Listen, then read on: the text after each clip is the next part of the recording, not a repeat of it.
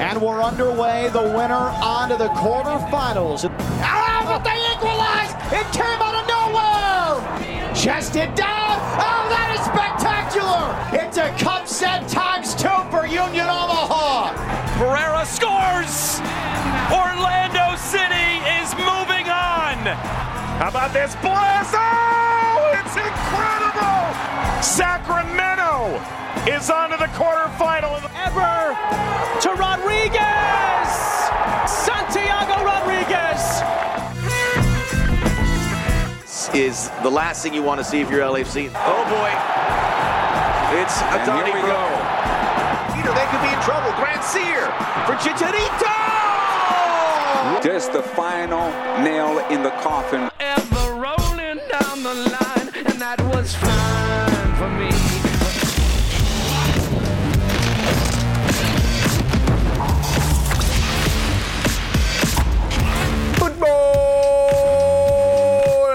Americas live and underway here on ESPN Plus. Alongside Herculez Gomez, I'm Sebastian Salazar. Herc, I don't know if you're like me, but if you are at all, you are suffering from a serious case of FOMO, fear of missing out on Wednesday night as the round of 16 played out in the U.S. Open Cup. What drama! What could have been, Seb? What could have been? What could have been? What could have been? I know you, you see what I'm wearing. I do. Where's mine? Are you gonna send it out? You're gonna keep it for yourself? Uh, it actually is not far. It's right here, actually. It, it it's a large, so you know it won't fit me. But uh, but they did get you they did get you your gear, so we'll get you taken care of. My peeps. Said, look at that. And oh, we got. You know what? We gotta make a trip. We, gotta have make to make a trip. We got to make a trip. We got to make a trip. O- Omaha is uh, on the priority list for Football in America's road trips. We got a lot to get to uh, in this show. We're going to have part one of an exclusive interview with Juan Carlos Osorio, the uh, former manager of the Mexican national team. Herc, he dropped some bombshells on us. He dropped so many, in fact, we're going to have to split the interview into two. So uh, part two will be next Monday. But really good interview there. Speaking of Mexican soccer, we are also about what hour, hour and a half away from kickoff between Atlas and Pachuca, leg one of the Liga MX final. So we'll be talking about that uh, a little bit. And we have a boiling point in the National Women's Soccer League over refereeing. So plenty to discuss there. But let's start with the Open Cup. The magic of the U.S. Open Look at that Cup. logo. Minnesota Beautiful. United, Union Omaha, Allianz Field. Uh, of course, a horrible tragedy on Wednesday of the school shooting. A moment of silence there in Minnesota. Six minute Minnesota strikes first through Adrian Hunou, Hurt. Who knew Fragapane right there? Ah, keeper got off footed. You're expecting to go far post. Hunou hits it near. It's a good little ball by Fragapane right there. Catches him sleeping. Don't want to do that. So Union Omaha, of course, out of the third tier, USL League One. You're thinking they're in trouble. Wait a second. First half stoppage time. Hugo Kamatani. Yeah, this is on the goalkeeper. Is this on the goalkeeper? Early second half. Joe Brito brings it down off his chest. Oh my goodness, let me see that again. That's a nice finish, huh? Brought that down. Look at this. Ball's not even gonna bounce. Boom! Right footed volley, and it's 2 1. We got a cup set alert late. Minnesota. Woo! Oh, denied by the crossbar. Look at that! Oh, we got drama. Unbelievable stuff. As Union Omaha and Jay Mims celebrating with their traveling fans, their exceptional stuff. History made, not bad for a club that played its first ever game less than two years ago. They're through to the last eight, the first third tier team to do that since 2013. Back then it was Orlando City SC, but remember, that Orlando City was getting ready to go to MLS. So totally different situation here. Uh, there you see it. Congratulations to Union Omaha through to the last eight of the U.S. Open Cup. All right, Herc, let's go big picture here 30,000 feet. What did we learn about American soccer when we saw Union Omaha out of the third tier beat yet another MLS team in this Open Cup? We learned a few things. Bear with me here. Uh, the first one and the most obvious one is don't un- underestimate, excuse me, lower division soccer in this country. And what I mean by that is you saw a team that you just mentioned beat Minnesota United, but that's not the only MLS team they beat. They also beat Chicago Fire uh, in the Open Cup, and they did it while playing away in both venues. So don't es- underestimate. And what I mean by underestimate is not us, Major League Soccer. I'm talking about Chicago Fire. I'm talking about Adrian Heath and the Minnesota, and Minnesota United. And maybe I shouldn't say underestimate because it leads me to my second point because they played with two DPs. If you look at that starting lineup, I mean, Minnesota had a very strong lineup. Sans maybe mm-hmm. two or three names. You're saying this is a first choice lineup. So, yes, but you're Minnesota United. You're playing against a team that's, what would you say, third division? So mm-hmm. that would lead me to my next point is that the gap isn't too far off mm. between Major League Soccer and some of these teams. Uh, we do this for a living, Seb. There are people in this country who see this game, see Major League Soccer, and they think that's the cream of the crop. And it's not only a step above, but many steps above from different steps or avenues in American soccer. That's not the case. You saw a team, and we both watched this game, a team in Union Omaha that was not only at times more dangerous, but Yup. knew how to manage the game better.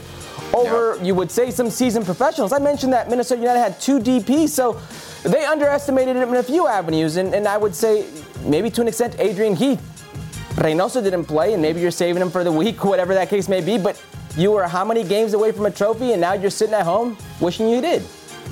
I think it's pretty obvious proof here of the depth of soccer in this country, right? And it's not just the players you talk about. Maybe there's not a huge gap between MLS and USL League One, which is the third tier, but it's coaches. Look at a guy like, like Jay Mims. He's an NCAA coach who gets a professional opportunity um, because of Union Omaha. Talk about the depth of ownership, right? Yeah. Look at, is it not just Union Omaha in two years able to build a team that can now reach the last eight of the Open Cup? Look at a team like uh, Northern Colorado Hailstorm, the team that Union Omaha beat in the round of 16. In two months, Herc, the people who are running Northern Colorado Hailstorm put together a team that could beat an MLS outfit. Like, there are very qualified soccer people all over the United States, which brings me to the real big point, the crazy point about what I learned last night about U.S. soccer. All right. And I know you're going to say, Sebi, I'm not going to the loony bin with you on this one. We need promotion relegation. If what you say is true, if what you say is true, that the gap isn't that much, then we need it for competitive reasons. And even if that isn't the case, Herc, I think we need it for marketing reasons. You and I both know this again because we work in the industry. Uh, Liga MX rates here. Premier League rates here. Champions League rates here. International soccer rates here. Domestic soccer does not rate here. I know I'm crazy, but tell me I'm wrong when from, when I say from a marketing standpoint, a marketing standpoint, Herc, U.S. soccer needs this. American soccer needs this. Uh, American, so- American soccer may need it. I don't know if Major League Soccer needs this, and I don't really care if they want it or don't need it. I just, how do you make it happen? I, I'm Right. to the loony bin with you, but how do you realistically make that happen? And maybe that's not even a, it shouldn't be even a question. Like, how do we make it happen so these millionaires feel comfortable, billionaires feel comfortable? that shouldn't be the question. Uh, trust me, I've been trying to get an ownership for quite some time. Oh, there it was, is. if there was, if there was a way, if there was a way to win it promotion-wise on Mm-hmm. the field. Vegas would have a team. It would have a second team to rival the lights, and it would be owned go. by yours truly. There you go. Herculez just just shy on that $300 million expansion uh, sticker fee for an MLS team. All right, Villains, let's move on me. to the other action from U.S. Open Cup. Sporting Kansas City and the Houston Dynamo. Pick this one up in the 40th minute. Scoreless game. Darwin Quintero, Corey Baird, Dynamo up one. Corey Baird, there he is. Good ball by Darwin Quintero, el científico del gol. Científico the assist right there. Good ball between two players. Corey Baird will take that. One nothing there. Sporting Kansas City gonna Get up, find an equalizer. Johnny Russell doing it himself. I love me some Johnny Russell. Like that is the epitome of Johnny Russell. If there was one play to describe Johnny Russell perfectly, that's it. Left-footed magic. All even at one in the second half. 72nd minute. Daniel Salloi taken down for a penalty. Russell converts. Did I tell you I love me some uh, Johnny Russell? This is a, a tough one for Paulo Nagamura, the Houston coach, coming back to his old team, Sporting Kansas City. Elsewhere, Galaxy, LAFC, you're welcome. I drew this. Remember the draw show? You did. Ninth minute, scoreless game. Carlos Vela out on the run here. Now, Flattered into. now you think it was him like sprinting for the ball, or you think it was that like that crashing think into? Sh- I You think, it's the so? shot to the head, yeah, or something there. No, I think it's it's the quad. It's definitely the quad. I'm just trying to figure if it's him colliding right there with Right. Raheem If Edwards it's a or not. contact injury Yeah. or just kind of pulling up lame. Yeah, so there you see it. Carlos Vela uh, going off, leaving the game. So LAFC without their main man, 36th minute. Oh, yeah, we got some fisticuffs. It's El Trafico in the Open Cup. Yeah, so I, Chicharito sees him out of the corner of his eye. Don't think he meant this. Palacios hits it hard. Taco, or, I'm sorry, uh, Fall has a, A very, very uh, strong reaction from Chicharito. Marky Delgado getting in there as well. All hell broke loose, and we're still in the first half. 1 0 in the second half. Galaxy looking for a second. Grand Grandsir, Chicharito, 2 0. A pair of assists for Grand Grandsir, but this was a beauty. This isn't an easy finish by no means. Javier Hernandez, a goal scorer's goal, and he got himself one. Galaxy to add one more late. Cabral, the back heel, Raheem Edwards, Joveljic, 3 1. Ex LAFC Raheem Edwards, he's having himself a ridiculous season. And what do you think? What do you say? Just like old times, huh, Seb? Just like old times, the LA Galaxy against the LAFC in Carson. Awfully tough to beat. There you see the uh, series history between the two. Brief but exciting. Okay, Herc, I'm going to need you to explain it to me like a child because clearly I didn't listen to you last time. Why can't LAFC win in Carson? It really is crazy, isn't it, Seb? I mean, they have this mental stranglehold on LAFC. I, I told you, we've seen this movie many times before. LAFC is flying, they're doing well, the Galaxy is not, and then they play the Galaxy in Carson, Dignity Health Sports Park, and it cures all. We see a different galaxy. We see a galaxy that's not only, I hate these cliches, up for it, but mm-hmm. is owning the competition. Coming back in dramatic fashion, if you will, or just playing out, papa, just playing out, owning the game. It's, it's mental. And it comes down to you see Los Angeles Galaxy right now, who for the longest time were the super club, were the bar of Major League Soccer. And all of a sudden, we get into the era of the super clubs. These super clubs that come in and they have a big wallet, just like at the LA Galaxy. They've got big aspirations, they've got ways they want to go about doing things, and they splash and they splurge and they start getting things going. And the LA Galaxy is like, hold, hold on a second, I'm losing mm. footing here in Major League Soccer. What's, what's going on a second? And they're struggling to get back to their winning ways when it comes to lifting MLS Cups. But then all of a sudden, you've got somebody comes into your hometown, a, a place that you've made yours since inception, and, and they want to call themselves the best in Los Angeles. And they got shiny new toys and, player signings like Carlos Vela, uh, Diego Rossi, Rodriguez, et cetera, et cetera, whatever you may want. They've got great ownership, famous celebrity ownership. They've got a nice brand new stadium. And you're like, hold on a second. Are you trying to treat me like second rate? Yeah, you're hmm. doing well in the league, but this is LA, and that's what the Galaxy does. When it's LA, when it's their home turf, they defend it like it's their home turf. It's an actual fight, as you saw. For the first time, I saw an LAFC that had no fight. Sure, you can shove somebody, you can push somebody, hmm. you can jaw at somebody, but no fight when it came into the game, and it's been all fight for the Galaxy since inception at Carson. One of the reasons that this is such a surprise is because I think since LAFC has come into the league, we've kind of just assumed that LAFC were the better team in pretty much all these matchups. Do you still feel that way? Do you still think LAFC is a, a better team on paper, or has that changed as well? No, that's changed absolutely. Uh, Listen, the Zlatan years that may have been up for debate because you said it was Zlatan and some pieces. Zlatan uh, doing it by himself, and then what you can do, we'll see, right? Well, with Greg Vanney, you've seen more of a DNA. Now it's still very hit and miss. There have been games mm-hmm. where they defend themselves or for themselves very well, and then all of a sudden they give up in two home games like six goals. So it's still very hit and miss, but it's a better team, and it's mm. still that same Galaxy DNA, and that's the difference here. I know it's what, like three years ago now. I still think that the, the remnants of Zlatan's impact on this rivalry remains. You talk about the mental block. Yeah. Zlatan had a, a, big role in establishing that for the Galaxy early days against That LAFC. game, Zlatan, man. no longer the star uh, for the Galaxy. Their new star, of course, Javier Hernandez. And Chicharito, of course, has been in the news for his relationship or maybe lack thereof with Tata Martino of late. But wait, there were reports on Wednesday before the game between LAFC and the LA Galaxy that Javier Hernandez's camp has reached out to Tata Martino. Let's hear from Chicharito himself. This is what he said post game. tema de, de selección sé que siempre es tu respuesta, pero hay muchos eh, reportes circulando que se había entablado ya una, una comunicación para hablar. Eh, si tú nos podías confirmar o dar de- detalles al respecto. Sí, sí hubo acercamientos, sí, claro que sí.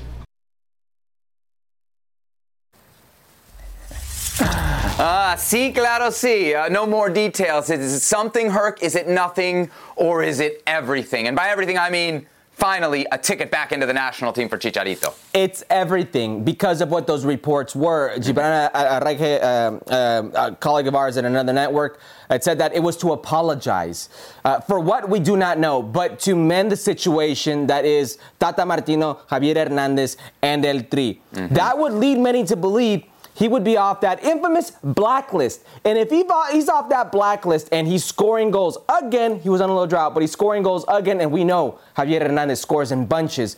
That means he's up for selection on a team that desperately needs goals. Seb, they desperately need it. Funes Mori has not been the answer. Raul Jimenez has not been the same Raul Jimenez.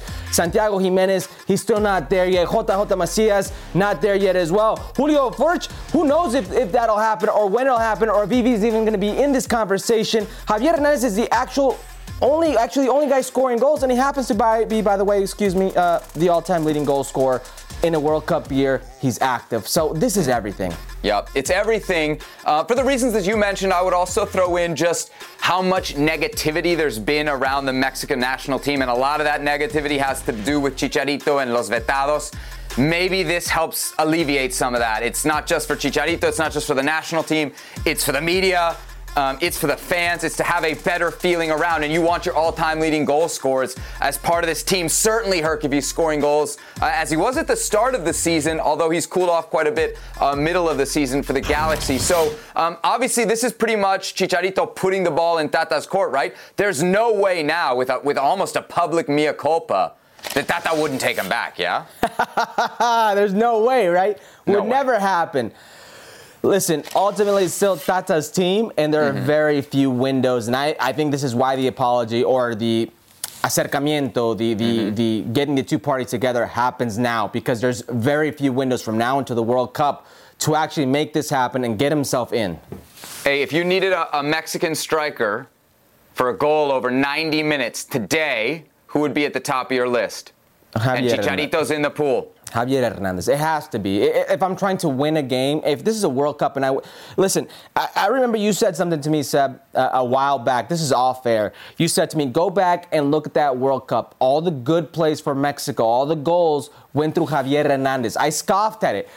I went back and looked at it. That Chucky Lozano goal, that went through Javier Hernandez. That wasn't his goal. That was Javier Hernandez using his feet and setting it up. All right, so uh, next for Javier Hernandez and the LA Galaxy, Sacramento Republic. That's because Sac Republic got it done Wednesday against San Jose. 27th minute, Rodrigo Lopez a corner, Luis Felipe the header. 1 0 Sacramento. Oh, San Jose, take it seriously. You played the same lineup you did against Seattle. It worked out for you because Seattle had a weaker lineup. The Republic ain't about that. That's the first. Nope, Sacramento Republic up 1 0, 83rd minute. They're going up 2. It's your boy Roro. Ohana! You know what that means? Uh, family. Family. Yes. Yes, it is. And what's the connection here again, just for everybody? He's married to my cousin on my uh, father's side. So this is Beautiful. Yeah, so he's family right there. Look at this bullet. Oof. Look at Roro Lopez. Uh, he's got some MLS experience, Chivas USA, Liga MX experience at Veracruz and Ascenso. The man can play. He can ball. Absolutely. Balling right there as the Quakes go out. Sacramento Republic moving on. Here's what we're calling the uh, Western Central half of the bracket. Sporting Kansas City against Union Omaha in one quarterfinal. LA Galaxy, Sacramento Republic in the other. All right, let's get to Inter Miami and Orlando. This one got good late. 94th minute. That's right, 94th minute. Oh. Jean Mota, yes. Oh, look at the movement here from Jean Mota. I should say lack thereof. It kind of knuckles on the goalkeeper right there. Can't do anything about it. All right, so Inter Miami up, but not up for long. Orlando responds three minutes later. Facundo Torres. That's that's that's Nani's number, but that ain't Nani. But he's moving like Nani, weaving like Nani, and shooting like Nani. Penalties. 1 1. DeAndre Yedlin steps up, and the national oh, teamer misses. Oh, come on, DeAndre. It's the hair. Mauricio Pereyra for Orlando City. And in the Florida Derby, Herc, Orlando gets it done. What's this called? Sol Clásico? I don't know, but I like it. I like it. All right. Another look at it there as Orlando City get the better of their in state rivals. Nashville visiting Louisville City. 37th minute. Brian Ownby. Oh, we got a cup set in the works. Oh, we got a cup set. Look at this. Good little early service. I love an early service, and this is a great header. Keep her going the other way. Very difficult to deal with. Nashville striking back in the 39th. Aké Loba. There he is. There he is. One of the highest transfers, I believe it's the highest transfers, uh, transfer, excuse me, for Nashville in their history, and uh, he plays the cup games. 1 1. Late, real late. 89th minute. Hani Mukhtar for the win. Yeah, that's what you need. Your big players, DP players, stepping up in big moments. Dagger for Louisville. So close to a cup set. Nashville advances. New York City. New England Revolution. 94th minute. Extra time. Santiago Rodriguez. Oh, midweek on this turf. I can only imagine what Tati Castellanos is thinking. Like, wait a second, I've got multi million dollar transfer fees that you guys are saying no to, and you got me playing on this field? All right, well, let me do this at least. Exactly. Tati, Eber, Santiago Rodriguez. And that's the only goal in the game is New York City. FC advances. How about the New York Red Bulls taking on Charlotte FC? Danny Rios, he'd get on the board in this one. First minute. Red Bulls from the corner kick. That's a good way to start the game. Yeah, I, I think it might have been a penalty, anyways. Uh, falls to him, and he'll take it. 1 1 late. And there's the backbreaker. Charlotte going behind 2 to 1. Uh oh. It's a route. Yeah, you know, it's tough. You're, you're chasing the game, you got yourself opened up, and they take advantage. Yep. Tom Barlow there with the uh, the last goal for the New York Red Bulls as they advance. They're going to face New York City FCR in a Hudson River Derby there in one of the uh, quarterfinals in the northeast southeast half of the bracket. Then Orlando City against Nashville FC. Herc, we got eight teams left in the Open Cup. Who's your favorite from the remaining field? You know, when I said this, I know you were surprised, but I, I went with the Los Angeles Galaxy, and I'm only surprised because I've been listening to you for the last like two weeks on this show, and all you do is talk about how bad they are every time it's an MLS good, bad, and ugly. They're not scoring. Chicharito's not scoring. That's the only reason I was surprised. Your own data. well, not my own data. Well, they were playing well while they were losing 3-0 at home. No, but this is a cup tournament. This is a cup format, and there are two different forms mm-hmm. for teams. There's your cup te- or your form, and then there's your domestic league form, and they obviously have that. Now they recuperate Javier Hernandez. He's back on the score sheet, and you know he's going to score in bunches. But here's what I like Raheem Edwards, you know what you're going to get from him. I've been seeing a better defensive team overall this year. The body of work has been better from Greg Berhalter. They're honestly one piece away from being a very good team in that midfield if it can be a good two way player. Uh, heads up, Cabral is all of a sudden showing flashes. He's a very frustrating player. He reminds me of Vinicius for Real Madrid, Vinicius Jr. in his first three seasons. The frustrating Vinicius Jr. If you could put it together, on the field, this guy's going to be dangerous. You saw what he could do last night. I think they're just so dangerous, and they're going to have another home game, so they're spotting me a game there. So take There that. it is. There it is. The Galaxy under Greg Vanney, uh, a threat to win the U.S. Open Cup, says Herculez Gomez. I'm going slightly different. I'm going New York City FC. Now, I feel like this is probably what Las Vegas would tell us, right? If they're looking at the eight teams left in this tournament. This will be the final. New York City FC and, and LA Galaxy is probably right your your final, at least what most people would expect. Uh, so I think it's going to be New York City FC. We got a, we got a lot of reasons why. We, we've got a recent track record, right? In comp, knockout competitions, not just what they did. I think in. Uh, in MLS Cup, obviously, but to some extent, what they did in the CONCACAF Champions League. The concerns here for me would be like, uh, you're not going to be at home. You're probably not going to be at home for a final if you do. Uh, if you do get it, because we know New York City FC doesn't exactly have the facilities for that. The other point here is the Open Cup final, Herc, isn't until what, first or second week of September? Yeah. That's another transfer window. Tati. And if Tati Castellanos is not around when New York City FC does eventually potentially reach this final, it changes their chances uh, dramatically. So uh, here's a look then at those eight matchups. You got a game that stands out to you?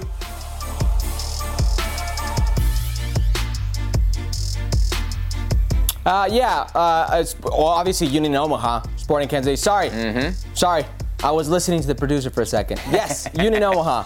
Apologies. It's got to be question. Union Omaha. Got to be Union Omaha. We uh, we give them. Uh, what do you think? A, a decent shot to make the semifinals? I mean, Sporting Kansas City not exactly uh, pulling up trees. Listen, Sporting Kansas City struggled against uh, Dallas. They had a Mm-hmm. comeback win. They struggled against Houston. Uh, Omaha's playing with some spirit. They're playing a good way.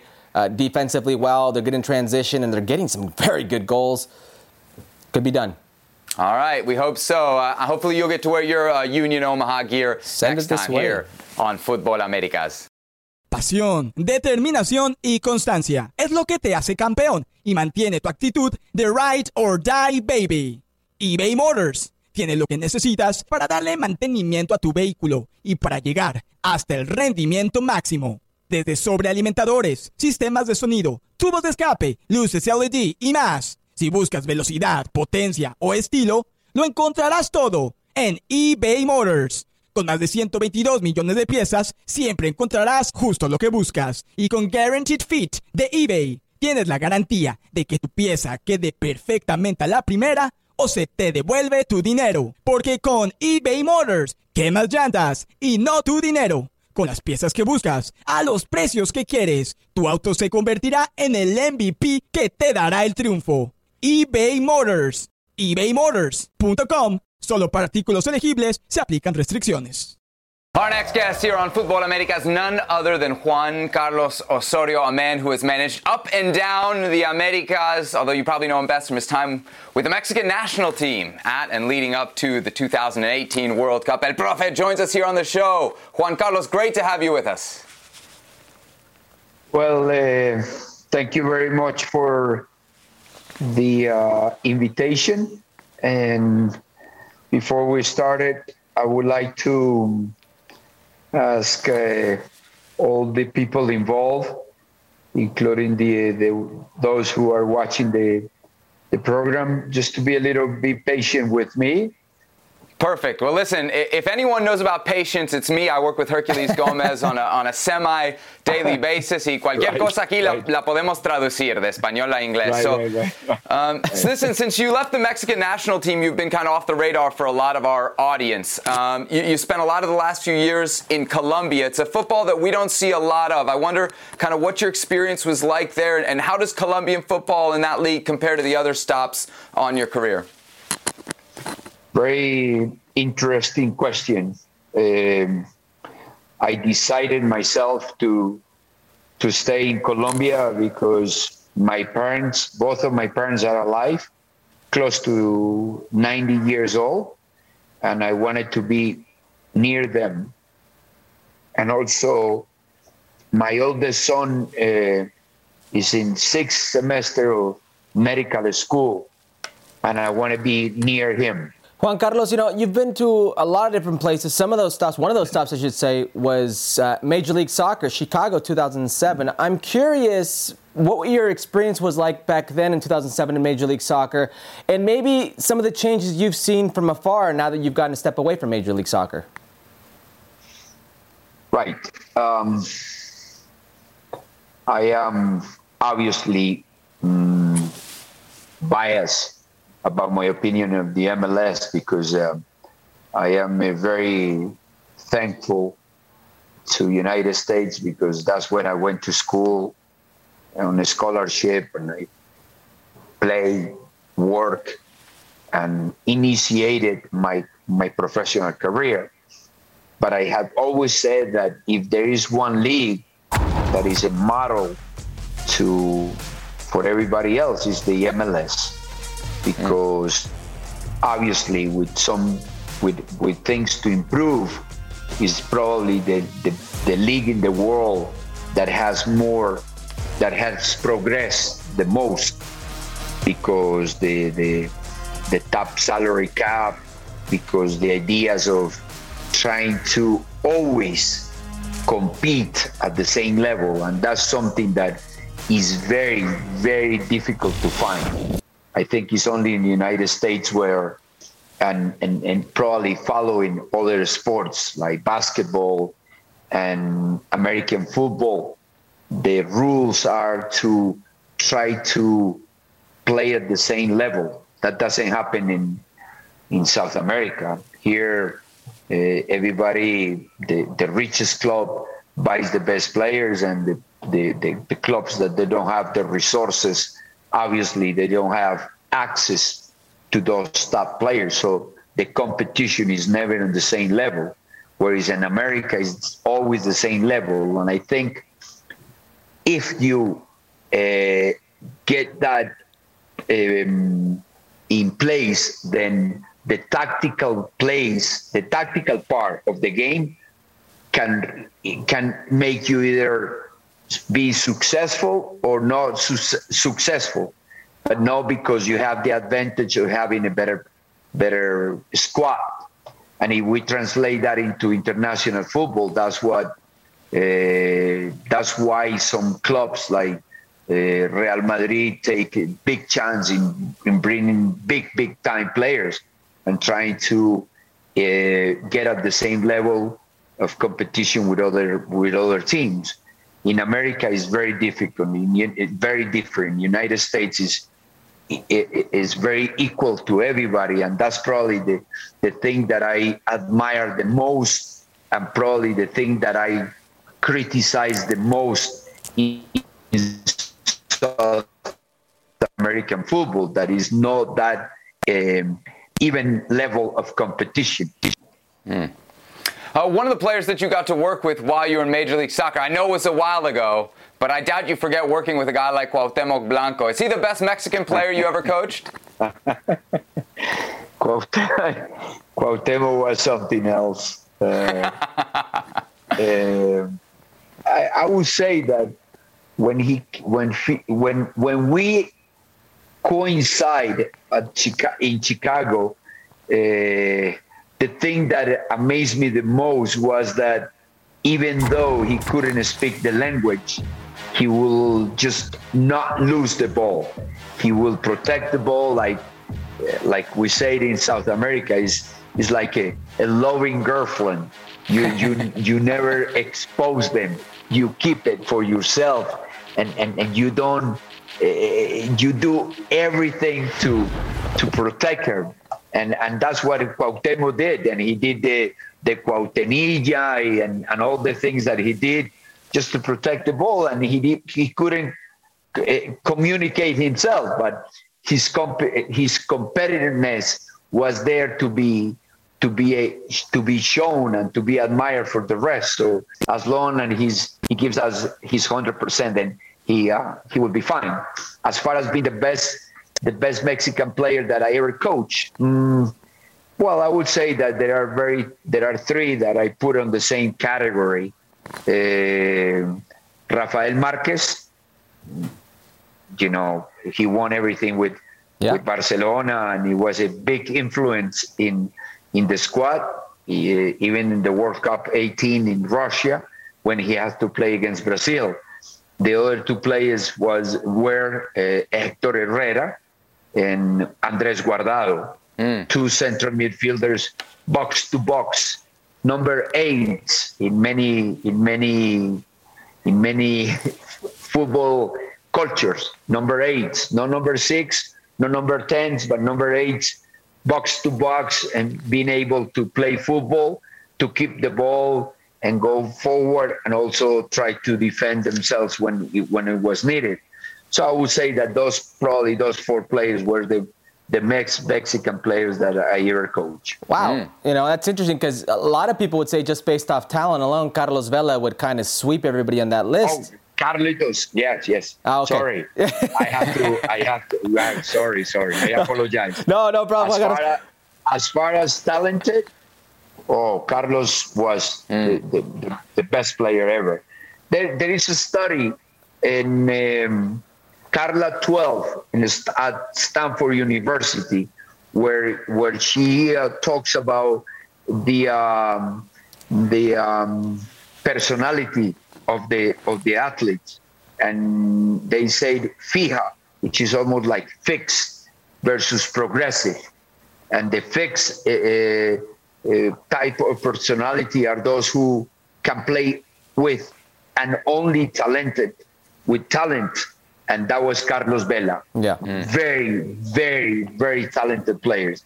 If he could have uh, add to his game more uh, commitment, more discipline, and more uh, like extra work going to the gym, I think Carlos could have the could could could have the potential to be one of the best players in the, in his position. Hmm. You've coached a, a, lot of good players in the Mexican national team, and it leads me to ask the question of why exactly you left the Mexican national team after the World Cup. But did you want to stay? Was it offered? What happened there, Juan Carlos? Herculez, very interesting question, and I agree to to come to your program and speak the truth. I think that that was my biggest mistake.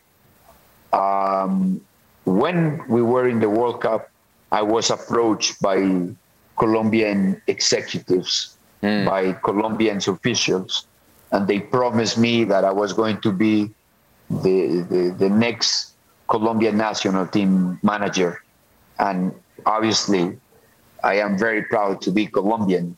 There are two nations that I really, well, three now that I really, I am very helpful. A, my own country, Colombia. B, United States, because where that's where I, where that's where I went to university. That's where I started working and producing money and consolidating myself as a professional. And see Mexico for giving me the opportunity to go to the World Cup. But when we beat Germany, and we, uh, as you probably know, we took Brazil on the uh, quarter of the World Cup. We we took them to the 68 minute, almost 70 minute. Um, then the Mexicans uh, changed their their point of view and they wanted me to stay, but it was my decision to quit because I believe in the Colombian Federation, and it turned out to be not the case because then they decide on on another coach for another circumstances. So I think uh, Herculez that was a big mistake on my part to leave mm. Mexico, where I was having, uh, I think, a, a, a very good car- football career, and I think with another four-year uh, cycle, I could I could have done better things. Was that on the mm. table, Juan Carlos? That four-year cycle was that offered to you by the Mexican uh, FMF? Yes. Uh, a lot of people don't don't don't know that, but after beating Germany and playing against Brazil, the Mexican Federation offered me the next four years, and and I was very naive uh, and I believe in the Colombians executives and the Colombians bosses, and at the end, they they they play that play against my my my career. Mm. It sounds like you have some regret, Juan Carlos, about the decision in the time. Would you ever consider in a future coming back to Mexico in the national team? Well, as I just said, um, I I, uh, I, I believe that uh, any human being uh, is thankful with those who who who has helped him to become what he is, and in that regard, I was born in Colombia, so obviously um, I love my country. My parents are still alive, as I said. I live here, but I am very thankful to United States, and that's a country that I know I someday I will come back to work and to compete and and hopefully to to uh, um, give my my input, whatever input I can I can make, because it's a, it's a country that I feel very thankful to, and Mexico because they give me the chance to go to the World Cup, which is probably the best scenario for any any coach in the world. Hmm. You know, Juan Carlos, there are very few people who know this Mexican national team and they're superstars like you. You know this pool uh, inside and out. So I have to ask you about one of the most polemic figures right now. Craziness that he's a polemic figure right now is Javier Hernandez, Chicharito Hernandez, and everything that's going on with Javier Hernandez and him not being part of this national team setup. Um, you, as somebody who was his coach and knows what he's like, not seeing him part of this setup, what are your thoughts?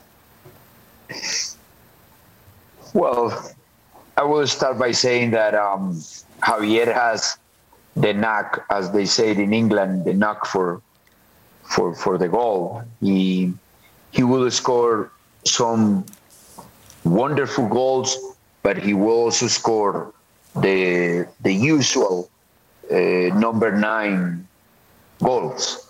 Um, Raúl is a different type of player, and when I have the, uh, the them two, I try to um, provide with the um, an opportunity for both of them to to be in the team or at some point play together. Because I think when you have uh, two players in the same position that are very influential in the game, you have to look in a structure, in a system that you can play them together. But that was not the case at in that particular time for me. So uh, Javier was always a, a figure that can uh, bring along all the rest of the players, where Raúl was were more distant. Now I think with with time, uh, Raúl has improved great deal, as as, as I expected, uh, playing for Wolves, and I think that's probably the the the the the, the, um, the most um, opposition that that that Javier can can have because now there uh, there are other strikers that are improving that are reaching that point where the uh, the the difference is is minimum and the fact that that Javier is not there is a, is a question that I always ask to myself what could have happened to him because I always thought that he will be there for the next World Cup as well. All right, Herc, again, part two of that interview on next Monday's edition of Futbol Americas with Juan Carlos Osorio. But there we see the uh, comparison between JCO and the current man in charge, Tata Martino. Herc, good chat with El Profe. What was your big takeaway? the bombshell he dropped yep. about uh, wanting to stay, or I guess um, regretting, regretting, not staying, regretting right, not yeah. staying, and FMF wanting him to stay, offering him a 2nd mm-hmm. cycle. That that's a that's a news headline right there. Yeah, right. In terms of like thinking about Mexico and the potential of a, of an eight-year cycle for a coach, is what they've been talking about recently with Tata Martino. Uh, I guess maybe we could have seen it. Hugo Sanchez Carlos has been talking Osorio. about his whole life. Yeah, right. Exactly. They owe him years. They owe, they still owe Hugo um, some years. That all right. Let's get to some more news from around the world. Brenden Aaronson, Herc. We talked about it on uh, Monday's edition of Futbol Americas, but it is now official. Brenden Aaronson to Leeds, confirmed for a fee just under $30 million, is reported by ESPN. Got a contract through 2027. Yeah, the most interesting part about this is I've heard some of his interviews for the channel at Leeds, and it sounds like regardless of Jesse Marsch or not, he was going to be there anyways. Let's hear some of those interviews. Here's Aaronson. So, what were your first sort of feelings, you know, when you kind of learned of that interest and learned that it was a possibility? I mean, me and my girlfriend, not knowing, had watched the documentary a few years back, and we had known about Leeds, and we had seen them go up to the English Premier League the next year later, but I mean, I had known a lot about Leeds at that time and what a famous club it is and the fans and how dedicated they are. It, it was just a, a, kind of a dream place for me. So, how gripped were you by Leeds' conclusion of this season then? Oh, I think I've said this story a few times, but I was in Vienna with my girlfriend and we were just sitting in a cafe watching the game, but I, I couldn't contain myself the whole game. I was sweating, I was pacing around the the cafe, and it, it was tough to watch, but they pulled it through and they got the win. And what did you see in that, that game and from what you've seen of Leeds and the club that you feel is this is going to be a good home for you? Just I think the family feeling that I get from here, you know, it's like this it's big family and it's it's an amazing amazing feeling that I get from the club, you know, and for me, I think what's big is this family, and for me to come in and know everybody and feel like I'm a part of it already, it's it's a great feeling, and it makes me feel like I can come in and do my thing. Well, you know, one member of the family pretty well, don't you? So, uh, how much of that was an aspect in your decision as well of, of linking up with Jesse Marsch again? Yeah, for sure. It was a, it was a huge a huge part of it too. I mean, Jesse is a fantastic coach. I worked with him for half a year at Red Bull Salzburg, and he was amazing. So uh, I was grateful to work with him then, and I'm grateful to work with him again. And yeah, I'm excited. What do you feel he he gets out of you, and what do you sort of get from that relationship? Yeah, with the half year that I played under him, he was he taught me a lot. You know, uh, he taught me how to get in the final third, to score goals, to get assists, and that's something I'm looking to bring to here. And how do you feel about the challenge of playing in the Premier League? It's exciting. You know, it's a dream of mine, and it's something that I want to achieve, and I want to do big things with Leeds. That, that's a that's a dream of mine too, and to be around the players that we have at this club, and to take this next step, and, and I want to be a part of it. Congratulations to Brenden Aaronson. We got some more dual national news. Luca Koleosho, Herc, a 17-year-old who's eligible for Canada and the U.S., just accepted a Canada call-up days after making his La Liga debut with Espanyol. He's got some options. A very young player, uh, turning a lot of heads. Uh, supposedly, this call up he's accepting does not mean he's closed the door on the U.S. men's national team and their pursuit, so we'll have to uh, wait and see. Yep, the youngest American born player ever to debut in La Liga. U.S. men's national team against Morocco next Wednesday on ESPN2. Do not miss it. Big tune up game for the Stars and Stripes as they begin the long march to the Qatar World Cup. And your boys will be part of the festivities. Do not miss us as we make our linear TV debut, plus a full post game on ESPN Plus. Getting engaged is a moment worth cherishing. A one of a kind ring that you design at Blue Nile can help your love sparkle. Just choose your diamond and setting. When you've found the one, you'll get it delivered right to your door. Finding the right engagement ring can be nerve wracking. At Blue Nile, you'll have the expert guidance needed and a diamond guarantee that ensures you're getting the highest quality at the best price. Cherish all of life's moments and save up to 30% at BlueNile.com. That's BlueNile.com. All right, let's transition to the women's game. Second leg of the Liga MX Femenil final between Chivas and Pachuca on Monday night in Guadalajara. Chivas was up 4-2 after Woo! the first leg. They end up losing the game 1-0, thanks in part to that golazo. But Chivas win 4-3 on aggregate. What a moment, Herc. What a banger, Pachuca. Let's give them some credit. That's uh, men and women's uh, two finals, and we got a penalty kick, right? Who's going to take this? Who's going to take this? Um, it had to be Charlyn Corral. Look at and that. how about that save? Blanca Felix. She was just huge, a monster in this match. No moment bigger than this one. It's a massive save. And, and versus who, no doubt, no less, I should say. Uh, unbelievable moment for her. And Pachuca would try and try as they may, but this was just written in the cards. It's written for Chivas de Guadalajara. La yeah. segunda. Felix, uh, another big save there at the end. She was all over the place, but there you see it. Chivas are your champions of Liga MX Femenil. I don't know, Herc. You used to always tell me Monterrey is the seat of power in Mexican women's football. It is. it is, it is. The, the data there uh, suggests as much. I mean, anyway, I don't know if you caught this, Herc, uh, during this match, or maybe it was actually kind of right after. As Chivas is celebrating their title, the owner, of course, is the man who's the owner of both the, the men's team and the women's team at Chivas, Amaury Vergara, uh, was booed as part of the celebrations. There you can see, Nat sound up. Let's hear the boos as uh, Vergara there walks around with his trophy. Boy, they were they were giving it to him, huh? Shameful uh, stuff. Herc, are you cool with it? Uh, are you cool with the Chivas fans here booing Amaury Vergara? I am not cool with this. This is shameful, shameful things from uh, the Chivas de Guadalajara fan base, La Fiel out there. I shouldn't mm-hmm. say La Fiel, it's Atlas, but the, the, the faithful for them. Um, it takes away from the moment. The moment mm-hmm. it is celebrating the women of Chivas de la Guadalajara, the Liga MX Femenil, their team, what they have done, their accomplishment. Uh, what you're essentially saying is you are being booed because of what you have done or not done with the men. You are mm. taken away from the great moment that is these women. There's a reason these women have done so well. And Amaury Vergara, yes, even if you may not like it, is a huge part of that. Mm. He's a huge part of their resources. He's also a huge part of promising higher salaries for these women. After this win, he's going to promise higher salaries. So, so it's not all negative with Amaury Vergara. What what these people are saying is, I don't care what you do with the women or how good the women get.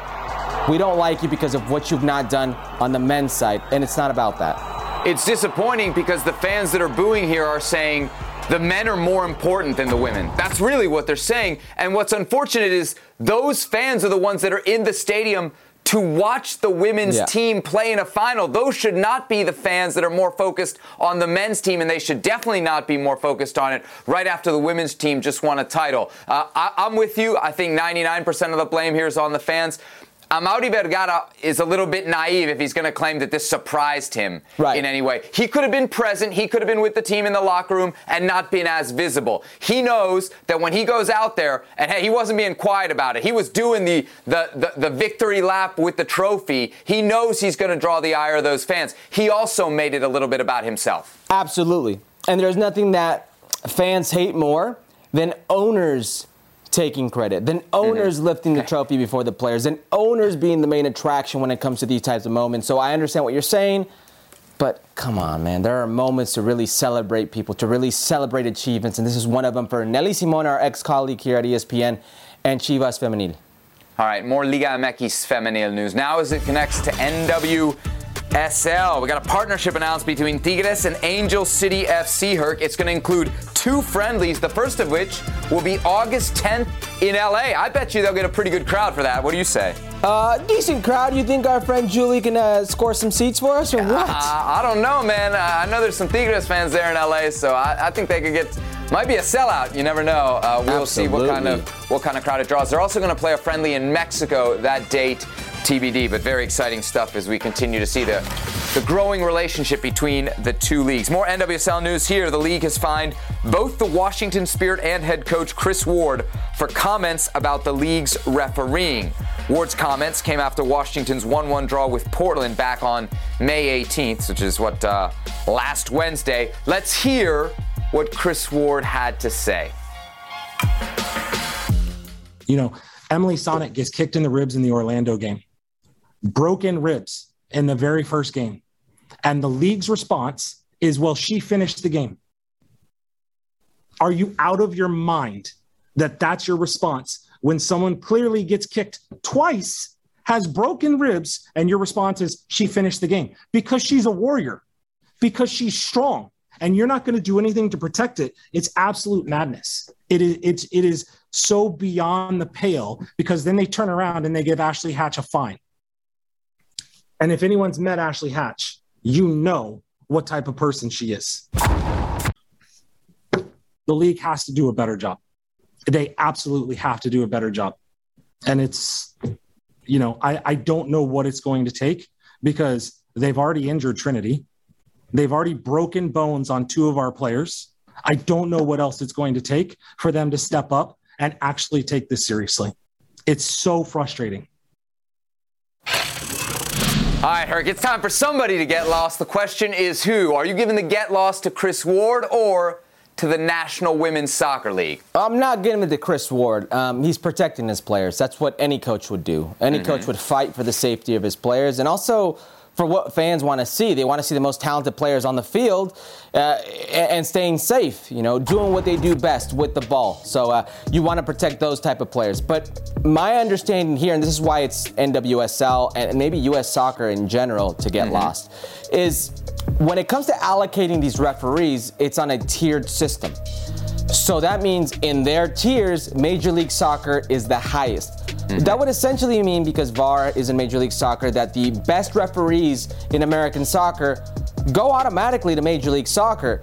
And everything else, all these other scraps, excuse my reference right there to the referees, are left to the rest of American soccer. So in a league that presumes to be one of the best, if not the best in the world, NWSL, you don't have the best referees to accompany said product, these women. And that is sad. That is heartening, and that is what you should get lost with. Yeah, absolutely. Especially Herc, especially when it comes down to at the end of the day, money. Right, and we hear all the time in the NWSL about all this new money coming into the league, all these new sponsors. What do we hear from Angel City FC? Something like $35 million. Let me read you some numbers. Hmm? An NWSL center ref, right, head ref, will make $461 for a game. Forget about what MLS officials make, which is way more than that. USL, which is drawing from the same tier of refs, right? That second tier of refs, according to pro referees and kind of how they rank their officials, they get 529 bucks a game for in the USL. So if you're just a ref trying to pick between the two, you're going to go to the USL. NWSL needs to step up. It needs to invest now in refereeing, and not just refereeing, Herc, but VAR. Right? Because you mentioned MLS has VAR, and because of that, they're getting a lot of these tier one referees. They're not available for the other leagues. NWSL needs VAR. You can't have, as you say, a league that wants to be one of the best in the world not have VAR. We just can't have it anymore. So I think it's time now for the NWSL to step up. It's time for pro referees to step up and, and qualify more referees for this top tier. And to your point about the federation, it's also saying, hey, you're going to give NWSL this tier one status, right? Division one status, like you give it to MLS and you demand that MLS players have the protections afforded of them for a tier one referee, why aren't NWSL players worthy of that? If they're truly the top tier, then they better be getting the same refs. That would be my point. That's a good point. Fair enough? It's fair enough. All right, uh, let's move on. What's next here on Futbol Americas? Oh, yeah, actually, let me remind you over on the website, ESPN.com, full article uh, about this from Jeff Kassouf. You can read more about it over there on ESPN.com. More from the women's game, the UEFA Champions League. Of course, uh, wrapping up this past week, Lyon beating Barcelona uh, in last weekend's final. UEFA announcing their team of the season.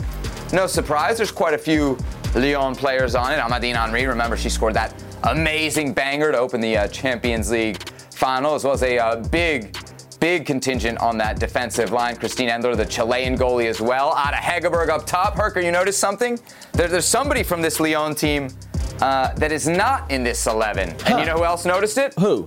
Uh, the person themselves, Catarina Macario. Uh, let's check in on what we found in the mentions. Well, it wasn't really a mention, it was more like a quote tweet. But here's what Catarina Macario had to say LOL, nine goals, title winner. Thanks for having me, guys. I'll try again next year. All right, so Catarina Macario not happy about being left off the Women's Champions League team of the season. It's definitely shots fired, Herc. Are those shots from Macario warranted? Absolutely. I could absolutely see myself doing the same thing. In this. I mean, for a second, who picks these teams, right? Who picks these teams? Because we've seen this happen a lot of times. I Mm-hmm. researched who picks this team.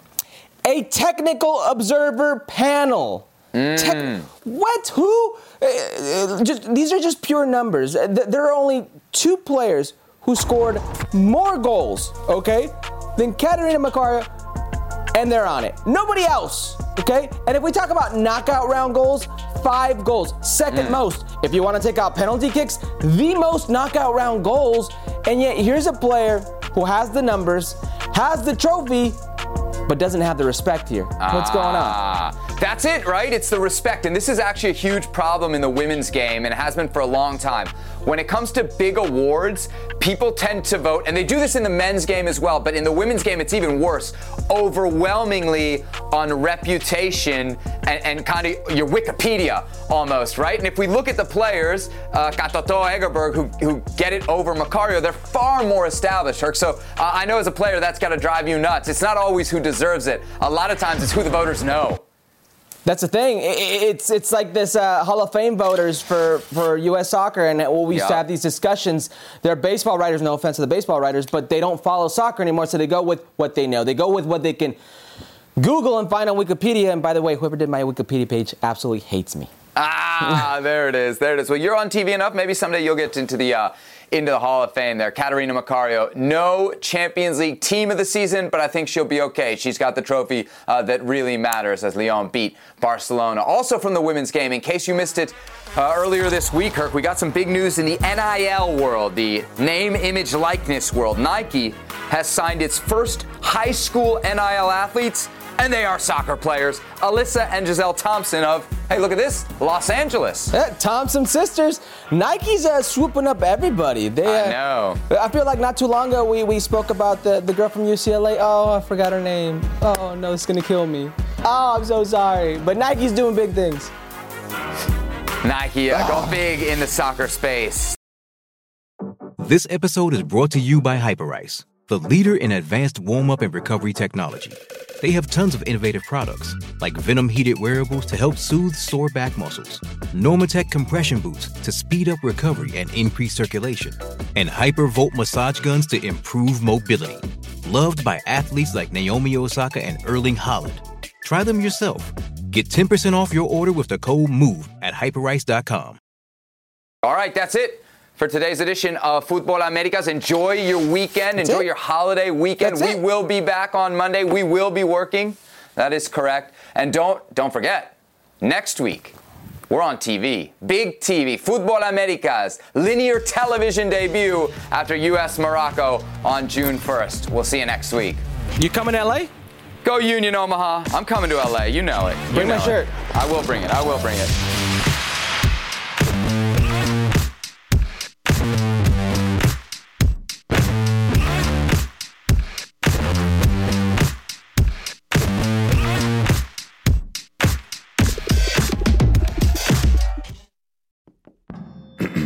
ESPN Tournament Challenge is here. And guess what? I'm doing my bracket right now. Making picks, predicting upsets, winning my bracket group, and leaving my old life as a part time voice actor behind. Hey, you never know. And if I can do it while recording this awesome commercial, you can too.